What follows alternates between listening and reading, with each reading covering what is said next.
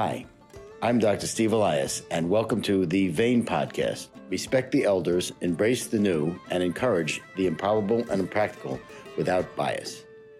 Welcome, everybody, to another Vein Podcast. And actually, this Vein Podcast is a first for the Vein Podcast because we're going to be having members of industry to be our panelists instead of physicians. And all of our podcasts, as you well know, is sponsored by Radcliffe Vascular and distributed by them. But today, the topic is going to be how the pandemic has changed the paradigm, how we have changed in relationship to the pandemic regarding education and regarding training. We want to explore a little bit about what you all as industry went through, going through now, and what your thoughts are for the future. I want to introduce who we have, and we'll go by alphabetical order in terms of the companies that they represent. So AngioDynamics, Dan Herman is from AngioDynamics. Medtronic, Brad Mosley. Philips, Brian Dempsey. And Darren, if we either went by company or by last name, you would be last anyhow. Darren's from Tactile. It's Darren Winning. So he's a W. You're always at the end of the line, at the end of the alphabet. And I really want to get some idea. Maybe, Brian, we could start with you. When you guys and Phillips heard about this and was becoming obvious, like things are just not going to be the same, what was, in the first week or so that you realized this, what was the company doing to reorganize and to say, you know, what are we going to do here going forward? Right. Give me a sense of in the beginning. Sure, absolutely. One of the first things came that Phillips put out a statement saying, hey, it's safety first. You cannot go in to cover cases and be there without PPE. So they started to go through and the accounts, if they wanted us and needed us there, we're requiring that the accounts have the PPE as they're trying to acquire those safety, support us with our own PPE, and we're in the process of still acquiring that.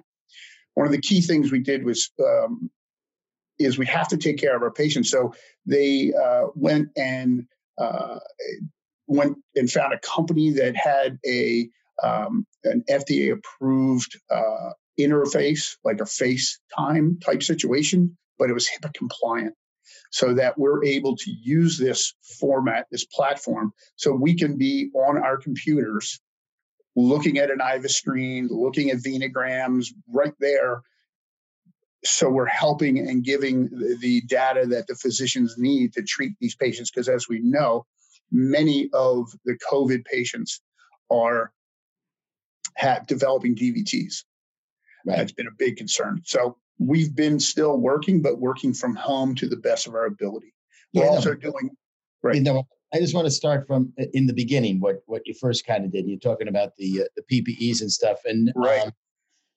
Brad, what happened at Medtronic at first, if you can bring us back there? Yeah, you know, it feels like years ago, but it's only been a few months. So at the very beginning, the thing with Brian, you know, it was to understand the safety aspect of it.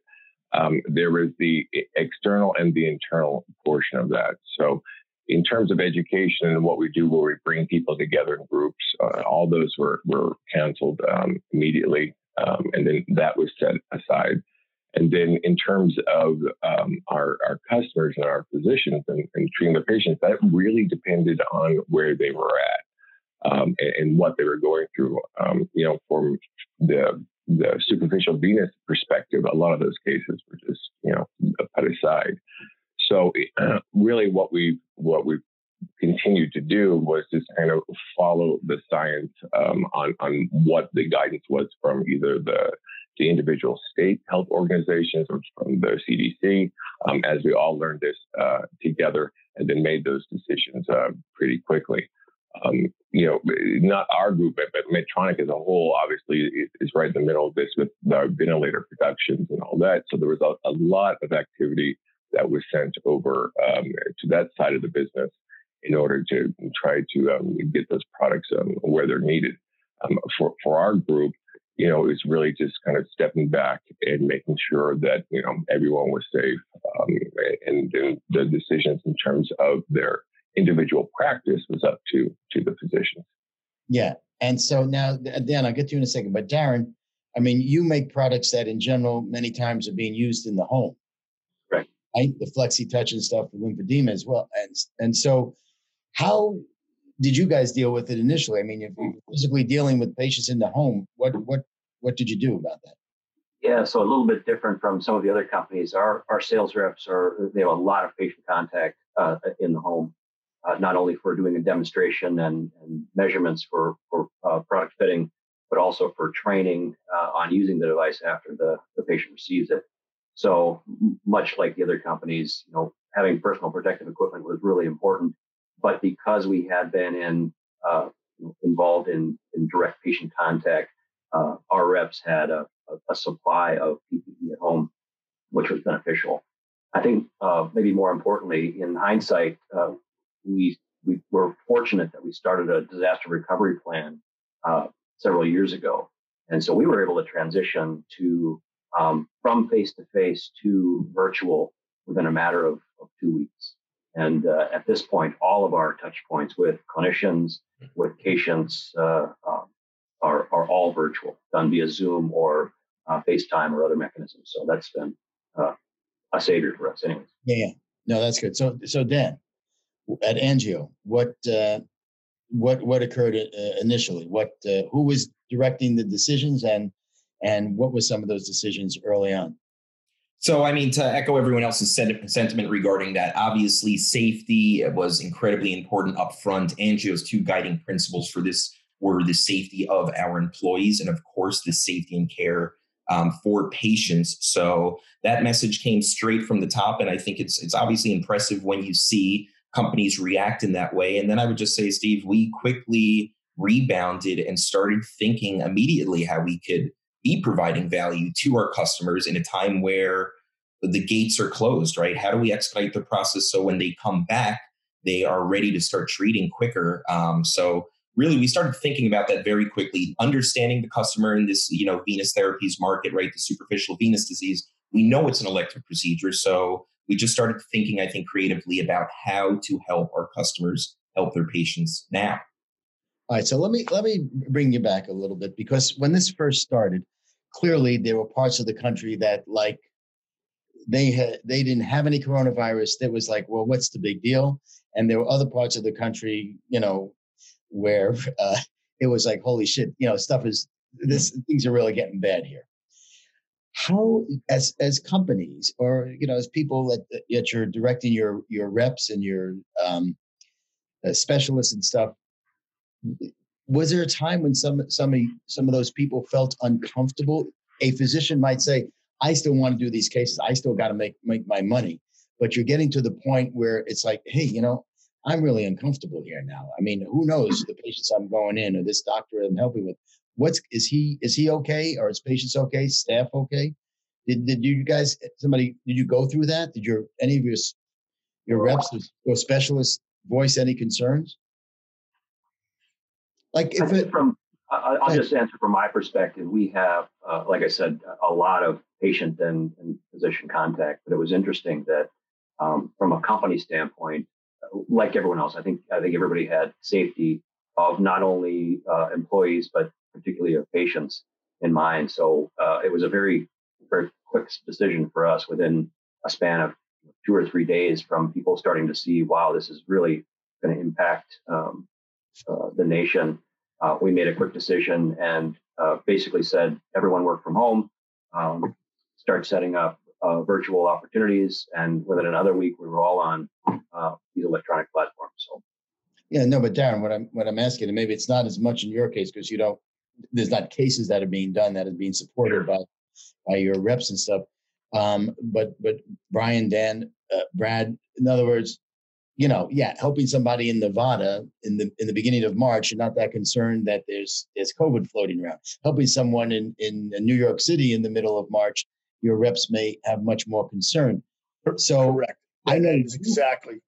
That is exactly what happened. Oh, yeah, because I cover the whole country. And, you know, my New York people, they've been locked down for the last 4 or 5 weeks because of, you know, nothing was going on in the elective componentry. But somebody in El Paso, Texas, they're you know, the business is not normal. But now that they're opening back up to be able to do elective procedures, the phone's ringing off the hook. But one of the key things that Philip said, and that our upper management told us, told our reps, if you do not feel comfortable, don't do it. Because we didn't know exactly at the beginning just how infectious this was. Mm-hmm. It's not the key that you were going to go to work and you had the right stuff, but what if you brought it home and gave it to your mom that lives with you or whatever? So those decisions became very impactful, that you had responsibilities to your families, that decisions had to be made of, okay, we need somebody to go. Who's going to go? And we had to really look at whether it could be handled virtually over the computer, or sometimes people went that had the least risk factors involved. Yeah, that's tough. Brad, did you have any of these issues? Yeah, not that I'm aware of, Steve. I mean, it all happened pretty quick. You know, when the country started to do the stay at home, then Medtronic asked us all to stay at home, and we followed that. And quite frankly, I've been pretty impressed with the physicians. You know, that they didn't want us coming in. They were making their own decisions. So like everybody else, we had to learn to pivot pretty quickly. There's still education and information we need to get out there. But if we can do it virtually, we do. So we just kind of switched our courses that were supposed to be in person, and we just did them virtually. But I think as a whole, the physicians kind of led that, in that they didn't want to be exposing their staff and their other patients or themselves to that. So we just sort of followed along with that. Well, all right, that was good. Dan, any concerns? Did any physician say, I need somebody here, you know, I really need somebody here? So it's kind of hard to answer the question because there's no definitive answer. It was on a case-by-case basis. I think we were all just learning and handling this as it went. To your point, I'm here in the New York market, right? So when things shut down, they really did shut down, where there was some more discretion in other areas of the country. In a lot of cases, we're able to handle that kind of stuff virtually. But as you know, at least from the elective side of what we do here at Angio, the venous therapy stuff, for the most part, a lot of that was really kind of just shut down. But we're doing our best really to just be a service to our customers any way we can right now. But it's a challenge to all of us. All right. So let's move to the next thing, which is really, has the pandemic and what we're learning now and what we will learn in a while as we go through this. Clearly, it's changed the way we're going to educate people now and going forward. So aside from everything going virtual, which we get at this point, everything's virtual. Nothing is in person. I'm sure everybody has, you know, done their virtual courses, and we've done a lot of courses, et cetera, et cetera. But what are let's ask David from Radcliffe, because that you do everything really online and you disseminate information. So, David, where do you see companies like you either supporting or developing on your own educational paradigms, you know, going forward? Yeah, good question. Well, we've begun to do most of the things that we were doing in person, you know, recording physicians at conferences or all the things that we would do in person, we brought in virtually. So webinars we were already doing, so we're doing more of those. The interviews we're doing like this, using Zoom, etc., and Skype, using the broadcast tool that we have with them, and roundtable discussions that we would do. You know, get the physicians in a room, we're now doing on the Zoom channel. And going forwards, we're going to start doing live courses where we have physicians broadcasting presentations in this format out to large audiences over a couple of days. So we really see it's an opportunity for us as a business because we've been doing this anyway.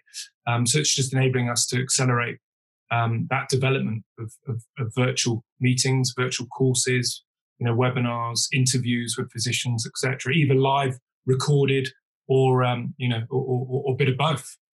Yeah.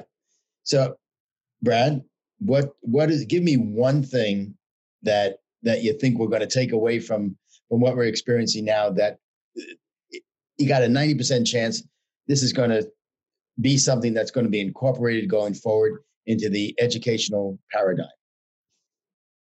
Well, I think what we're doing today is an example of that. I think, we've all been talking about virtual for years, and now we just kind of sped that up and had to really start to look at how to re-engineer that. And we're trying to figure this out while it's going on as well. But, I think from an education point of view, you've got to, it's not just putting your old content on a WebEx or on a Zoom meeting. We've got to understand, what can be delivered, high quality, virtually. And also, not everyone learns the same way. So, how are people going how are we going to assess the learning objective when we're doing something like this? There's portions of procedures that you can do virtually, but then there's some portions where, that whole hands-on piece where it's hard for me to simulate, holding someone's hand and moving the ultrasound probe, right? And so those are the things that we're continuing to look at. And, Medtronic as a whole, there's a big initiative going through as we look at different platforms and different ways of proctoring cases or being there virtually. But I think this is going to stick to a level where the didactic stuff, the stuff that used to be meetings where you're bringing, 60 people into a room, if you can do it virtually, I think everyone's finding out that it works and it does have value. Yeah, no, I agree with you. I think that's true. The didactic stuff, for sure. Brian, one thing is, aside from what Brad said, that you think we're going to take away and we're going to, put into our educational paradigm. He said it perfectly. The virtual component, the ability to communicate in a live case with someone that is compliant within federal guidelines is key. I think what we've learned is that we're all, this is going to change everything. We're all going to have to learn what works best because it's never going back to the old way for a long time. Yeah. That's what we've learned. And we're still learning. And it's going to take people like David and his company that, this is going to give enhancements to virtual education that are going to just continue to build so that we're all going to have to learn how to do things differently. Yeah, let's go. So let me pose this to you. First of all, did any of you guys miss traveling that much? I can't wait to be on a 3-hour call, ready? Well, a 3-hour plane ride with no phone. That's the nice part. That's the nice part about it, right? Yes, but to your point, the days of international business travel are probably done now that we've seen how effective a 1-hour Zoom conference can be with the whole world. Right. I just literally wrote a memo on how quickly projects are moving now that there isn't flying and there isn't, and people are at home and they're very focused. You have to realize you've eliminated all commute time. Yeah. Okay. So they're getting up, they're getting to work, they're getting things accomplished where you were meeting once a week. Now you're meeting twice a week and getting so much more accomplished because you've eliminated or minimized downtime. Yeah, no, that I do. I think is very, very true. Even for myself, we're working on, meetings that we would be doing like at 9:00 at night when we'd be talking. Now it's during the day and you're so focused and you get your work done. But it's funny, all of you said you do miss traveling. Is that the raise of hands? So what is it, Darren, that you miss of the traveling? Well, I'm not saying you should or shouldn't. I just want to know what it is. Right. So much like probably most of the people on the call, if not all the people on the call, being an extrovert, you derive energy from meeting people and seeing people. I've got my family around, and sometimes I see people on the street, but it's just not the same as either meeting new people or engaging in deeper conversation that you get personally. So for me, it's just that human component. It's something that I think all extroverts kind of need. So that's been the biggest challenge. Yeah, I agree. It's that personal thing. I mean, this moves me into one of my kind of pet feelings about what we're going to take away from this. The concept of, we alluded to this already with the didactic being an online thing and then something else not being. The concept of a hybrid meeting, the concept of shortening the time necessary to be at a meeting because a lot of the work has been done beforehand. And then the meeting, we need to figure out a way to cleverly intensify the personal interaction instead of it being spread over 4 to 5 days, being spread over 2 days, and some of the other work that needs to be done prior to that.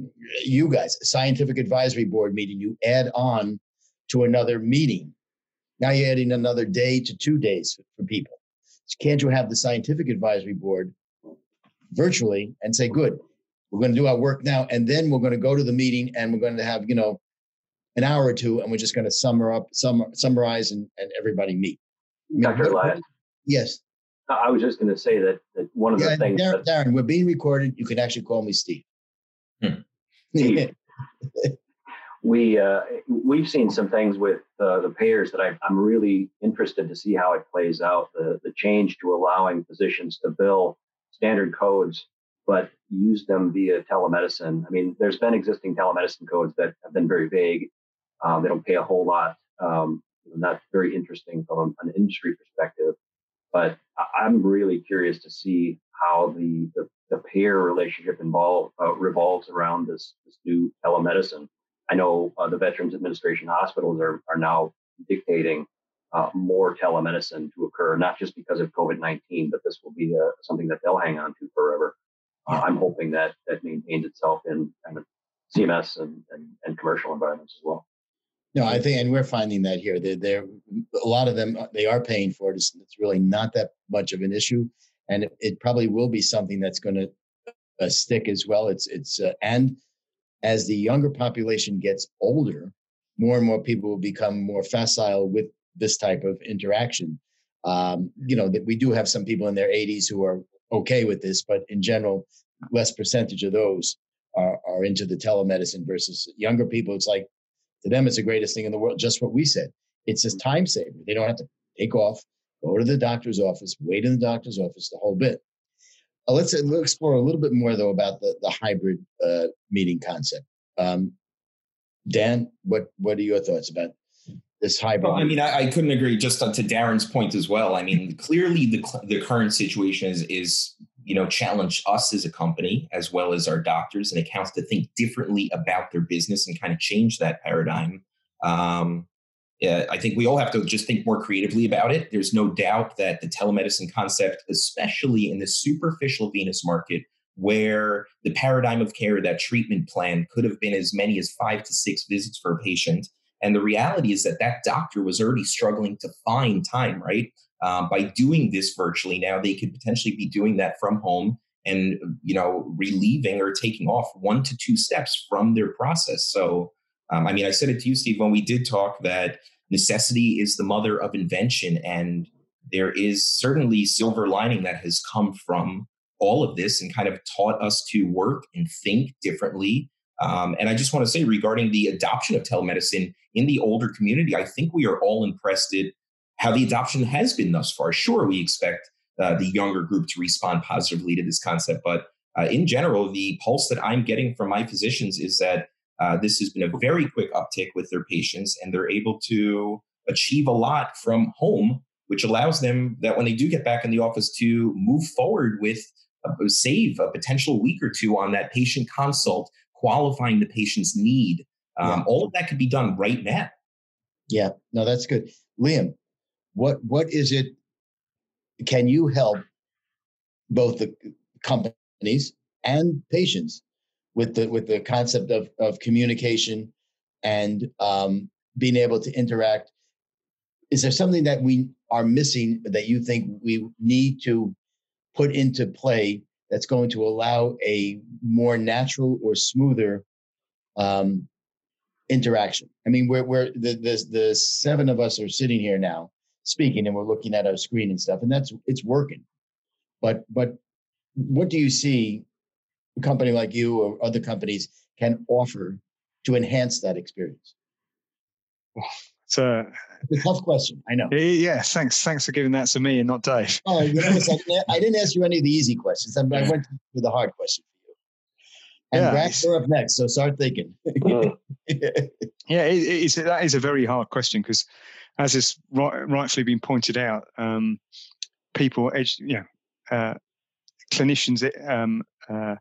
they interact with different types of content. So our business, for instance, has gone from a traditional sort of print text-based learning to doing a lot of video-based learning.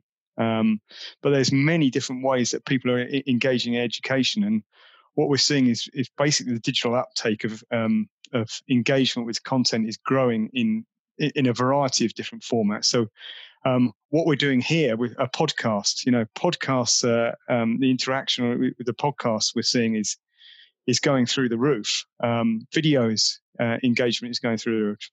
But also, we can't go away from the fact that people are still going in and reading articles, and but they are engaging in that content in different formats and on different platforms. So we're seeing engagement on social media channels, Twitter, LinkedIn, Facebook, Radcliffe on our own platforms. It's becoming, through the digitalization, there's increased access to content, but also democratization of that content as well, with different physicians commenting on it. So I think probably the next phase is how we bring that content all together and all that comment together and have some expert opinion on it. That's basically how I see it going. All right. So Brad, what, let me ask you this. What do you think is the attention span seriously, because, you want to limit the attention span of a physician that you as your company, you're trying to get across a particular point about using a product. What in general do you shoot for time wise? He's going to get it and he's going to be engaged for X number of minutes. Yeah. I mean, it depends on the content, but anything between an hour and 2 hours, depending on what you're doing. And the engagement is really driven by the educator, right? So these are things that we've learned and things we have to concentrate on now is getting the educators to be more interactive and getting them comfortable. It's hard to drive discussion. Some of the smaller meetings, it's hard to drive the discussion on Zoom unless you have some practice to it. But I think really, people, we've got to remember people are at home and there's things that are distracting them and whatnot. So you're not going to be able to get them heavy content for 2 hours and think they're going to remember it all. And also you have to have supplements to that. You can't just go in cold and think, okay, now my educational objective has been hit. There's got to be a follow-up on that, whether it be, some sort of PDF that you send them or digital aspect that you send them to follow up on that. So I don't think there's a one-size-fits-all, and that we have to look at kind of different channels of making sure that we get this information to them. Brad, you're right. The engagement factor is changed with video. I mean, we've seen this in TV and movies, but if you're boring on screen, it's far too easy for somebody to tune out and try to multitask on other things, and they miss what you're trying to tell them. Yeah, no, I agree with you. So just what is that song? Video killed the radio star. Okay. Right. So I think there are going to be people who are both on the company side and on the physician side going forward that are going to be more the right type of educator for this format versus standing up at a meeting and giving your PowerPoint talk. Sure. As we all see, Brad, you already said, and everybody's saying, the engagement part is very big. And just a little, self promotion is all of you are supporting the meeting that we're doing in June, Expert Venous Management meeting, which is going to be all virtual and all interactive. And we hope and we think we've gotten the right people as faculty to do those kind of interactive people. And we'll see how it works. Brad, to your point, we're planning on 3 hours a day. Now, everybody may not hang on for those 3 hours, but the entire day is peppered with complete interaction. There's no lectures per se. There's just difficult case presentation and questions and answers. And that takes a lot more work to keep the audience engaged. And I think you guys are right. We need to think of, as we begin to educate from your company viewpoint and those of us running meetings, the two of us together need to understand there's a different way that people are going to look to learn now. And they're going to get bored if we just sit there being a talking head. Brian wants to say something. Yeah. You look at Cush's presentation 2 weeks ago that you did at the VS. He's totally engaging. He was asking questions. Right. And that's something in you that's going to be new with this Zoom format, that someone can ask a question live. Hey, Cush, you just said this. What did you mean? And what do you do next? That's different than the podium where everyone's waiting till the end. You do your didactic talk and then someone's at the microphone. Yeah. Now you can, and what we found, and Bobby Mendez did a thing yesterday for us on EVAR, TVAR, and his partner. That was phenomenal because they did it in small little segments. And they said, taught us this, questions, interaction. Yeah. Taught a little bit more, questions, interaction. And they were very engaging. Yeah. And that's, I think Brad's right, that it has to, and you're right, to where a Cush, a Makis, I mean, those guys are phenomenal presenters. Yeah, and do a great job, but it's going to be more interactive than just someone on a podium. Exactly, and that's how that meeting, our meeting, is going to be in June, and we'll see if it works. And talking about meetings, do we need that many meetings now? Do we need to have as many meetings as we've been having, or can we cut down on the number of meetings? And I want to divide it into societal meetings and privately run meetings, like, Expert Venous Management, Venous Symposium, International Vein Congress, Charing Cross. In other words, do you all feel that you would lose something if there would be less number of meetings? What's the downside to you if there are less meetings or the meetings are short? Let's first talk about society meetings.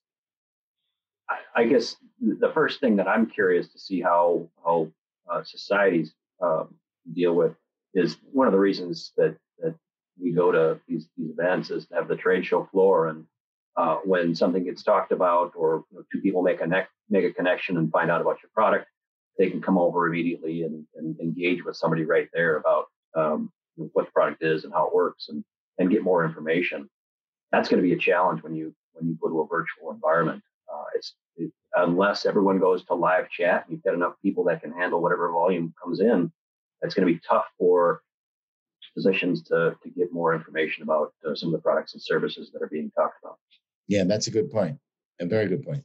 Anybody else have ideas about society meetings? No? Well, see, I think the societies are doing what a lot of us are doing. They're going to have to figure it out. So, there's that commercial side of it that Darren just talked to, but there's also the science side of it. And that was the mechanism where we got our data out, right? And that is also the mechanism that a lot of these physicians got their CME credits. So that's going to become an issue for everyone on, how are you going to replace that many credits that quickly? So I think the societies that have a heavy lift in understanding how they're going to drive engagement, get the right information out there. And again, they're going to have to do it in bite-sized chunks. So, you can't have a full day of agenda like you used to on the podium, but you're going to have to do small focused disease state or procedural state topics. And if they're accredited or not, you know, that's something that the societies will have to start to look at. Yeah, they can be accredited, but I think you make a very good point. Someone can't go and spend 3 days and get a big chunk of CMEs. No one's listening for 3 days to people, you know, talking. I mean, it's crazy. You can't do that. Dan, what do you see? You know, to Darren's point, people want to get their hands on your product. And I agree, at a meeting, someone discusses either results using that product or discusses a technique using that product. And then you have your break and then people go seek out that product because they're excited. What can anything come to mind that, you know, we can make still have that experience for our physicians and for you guys as industry, quote, during a meeting? So it's a great question. And I think, you know, I mean, specifically for us with the very recent release of the SECURE trial, we'd love to have that kind of presence in front of everybody for that, for our PVAC kids. So it's a good question. I think in terms of driving engagement for these meetings, at least what we're seeing is that when you move towards a round table, a peer-to-peer discussion, or at least salt and pepper those in, that's how you truly get everybody feeling involved and part of the process, as opposed to just listening to a lecture, which I think we're all in agreement with will be even more difficult via virtual. Mm-hmm. So I think it's just kind of changing how people are involved. And that doesn't mean that the presenter is not the thought leader of the process and sitting at the head of that roundtable, but driving interactive discussion through people of all different specialties, or I'm sorry, even within the same specialty, just different skill sets or different experience sets, I think has a lot of value in this new normal. Right. I want to give you guys a little, and if you take my idea, that's fine, but engage me in some of these ideas as well. What I'm thinking of is from my product viewpoint, is that, and we've done this with a few of you already. I've done a couple of different webinars, but the physicians are sitting in their own home. What I see going forward, once we can interact a little better, is your representatives gather a group of physicians in either one of the physicians' facilities or a hotel room or whatever. Somebody or a group of people speak about, as Brad, you said, a disease state or a particular procedure or whatever. And sitting with those physicians is your rep with the product on the table. So now the doctors have seen a presentation of the product or the device or whatever virtually, but yet they are sitting at a table with others that are interested as well, and they're looking at the product by your rep showing them. So that may be a nice way of doing both, of getting the data out there, but people not having to travel too far. They can travel locally and get into a group, and your reps can have direct personal communication with them. Let them see the product, get their hands on the product, et cetera. We're not doing that now when people are still stay at home, but once that goes down, that to me is one of the things I see in the future. Stephen, I can tell you a funny story about when Tactile Medical started to do what physician-to-physician educational events and dinners and the like. This is about 2 years ago. A rep in Waterloo, Iowa, wanted to put on a program. And it was almost impossible for us to get the right key opinion leader speaker to Waterloo, Iowa. So we suggested doing it virtually. And there was tremendous pushback from a great amount of people. You can't do that. It's not going to be engaging. The clinician's not going to be able to get their point across. And lo and behold, it was actually very effective. So interestingly, I think this is showing most people that, you know, this type of event or the type of event that you just mentioned is not only doable, but it's actually very effective. And it would be impossible for us to get the likes of Dr. Peter Mortimer to come to a dinner. But if you can get them virtually, you can get some significant KOLs to present on some, I think, some pretty meaty topics. Yeah. What do you guys think of this? One of these concepts, the concept about this combined virtual lecture, but personally, your reps being in the room with your doctors.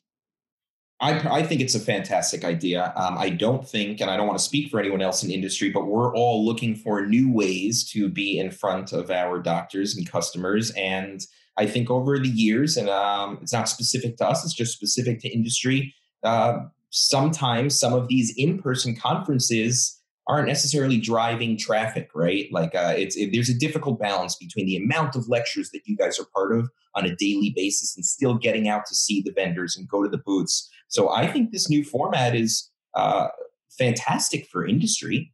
And I do think it's great for doctors as well.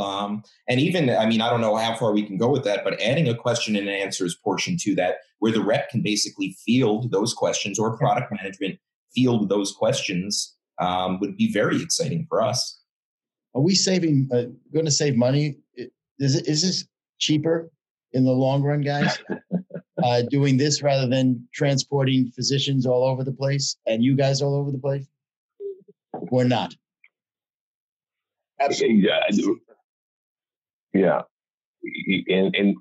But I think that concept remains to be seen, right? Because I think what we'll see is we're going to do more things, right? Because we have to keep it more localized, more regionalized, and more focused, right?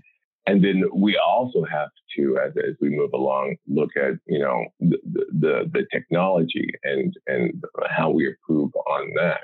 So, you know, it remains to be seen on it's certainly going to be cheaper and more efficient than sticking everyone on an airplane and sending them to, you know, Philadelphia. But we'll still need to be doing a lot more of this, and we're going to have to take it in smaller bites, right? So I can't talk to a room of 300 anymore. I'm going to need to be talking to a room of 15 to 20. I think the smaller bites idea from the delivery of the educational experience, the smaller bites of the number of people that you're trying to educate is really a concept that's going to be coming out of this. Lastly, I want to talk a little bit about how can we enhance live cases. You know, we run a meeting that does like 6 different live cases, and I've done live cases for Brian's group and stuff, and obviously we can do it for others as well. But David, can you give us any idea? Have you been involved with filming live cases, and what are the things that we can do even better to enhance the experience when the doctor's not standing there now and may never wind up standing there? Yeah, well, we actually had a physician today comment on live cases and how he thinks it should be better, because a lot of the time, most of the preparation's all done and the physician's just talking about, you know, I've just prepped the patient, he's all ready to go, and here's the money shot kind of thing. And I think what people want to see is that real hands-on, practical. You know, how did I prep the patient? How did I, you know, prepare the kit? You know, which assistants were involved in setting the case up. And I think people want to see that kind of thing. And we think cases will change to being much more practical. Yeah. That's the comment that we had anyway. Yeah, just to jump in on that, Steve, the concept behind it is that you have multiple concurrent cases. Yeah. And what you'd be doing is you'd be flipping between the concurrent cases to make sure that you're bringing people content that really matters over the course of, say, an hour or so of the broadcast. So yeah, that was it really. Yeah, I mean, 3 cases in 3 different hospitals, and you'd take people to the most exciting, engaging part rather than them being bored at one point where there's not a lot going on. Right, but I think there is value of seeing how things are set up. I mean, you know, Brad, somebody's using the glue for an ablation. You don't just want to see, you know, the axis has already been made, the catheter has already been put up, and now they're just extruding the glue, for instance, or, you know, and with laser or perforator. You don't just want to see the catheter in the perforator. You want to see how they set it up, who was holding what, and everything else. So I think it's important. Brian, obviously, with IVUS, it's not just putting the IVUS up, it's deciding where to go and all that kind of stuff. I think the Livy course showed that we could do that from... You know, you were able to say how the patient presented to you, and then all the way through and your post-procedural care. I think that we you know, you and I talked about how to be able to do that, and I think we pulled it off quite well for our first go at it. No, thank you. No, it was good. It worked. It did work out pretty well. And so we're going to plan on doing that course again. And clearly there's going to be courses like that. And then each industry, you guys will be running your own, yep. Specifically for your products. And, yep. I think this has been a good experience. I wanted to kind of finish up in a little bit here.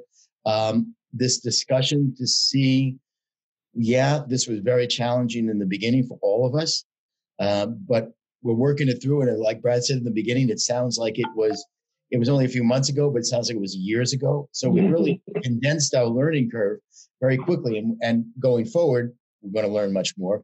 You guys have given some really good ideas from what industry needs, what industry can offer.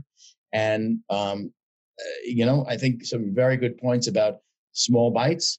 The educators need to be really the right type of personalities, and the program needs to be devised like that for the interaction.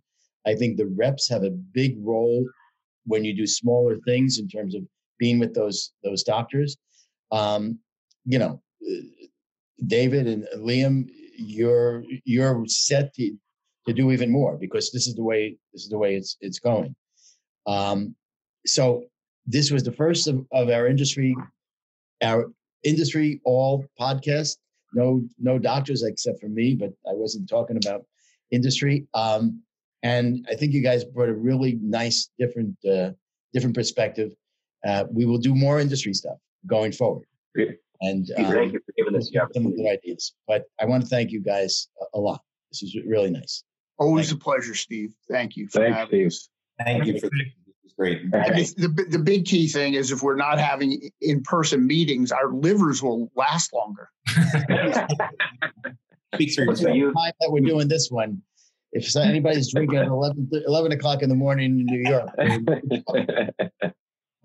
It's right. Friday. But we're close to the 5. Yeah. Well, okay, right. I'm with David. See, it's 5 o'clock somewhere. 5 o'clock somewhere, yeah, exactly.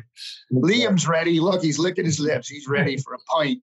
Yes, that's the Irish in me, I suppose. Aye, lad. Well, thanks for being part of the Vein podcast, and we'll do it again another time. All right, take care. Thanks, Dave. Thanks. Cheers, Steve. Nice to meet you. We hope you enjoyed today's Vein podcast in association with Radcliffe Vascular. We aim to bring you important topics from the vein world, either topics that we ourselves feel are important or you, our listeners, feel are important. So review us on your favorite podcast app, or send your thoughts, comments, and questions to podcast@radcliffe-group.com. That's podcast@radcliffe-group.com. You can also register to access newsletters, videos, and peer-reviewed journal articles. Thank you. Glad you listened. This is Dr. Steve Elias, and we'll see you on the next Vein podcast.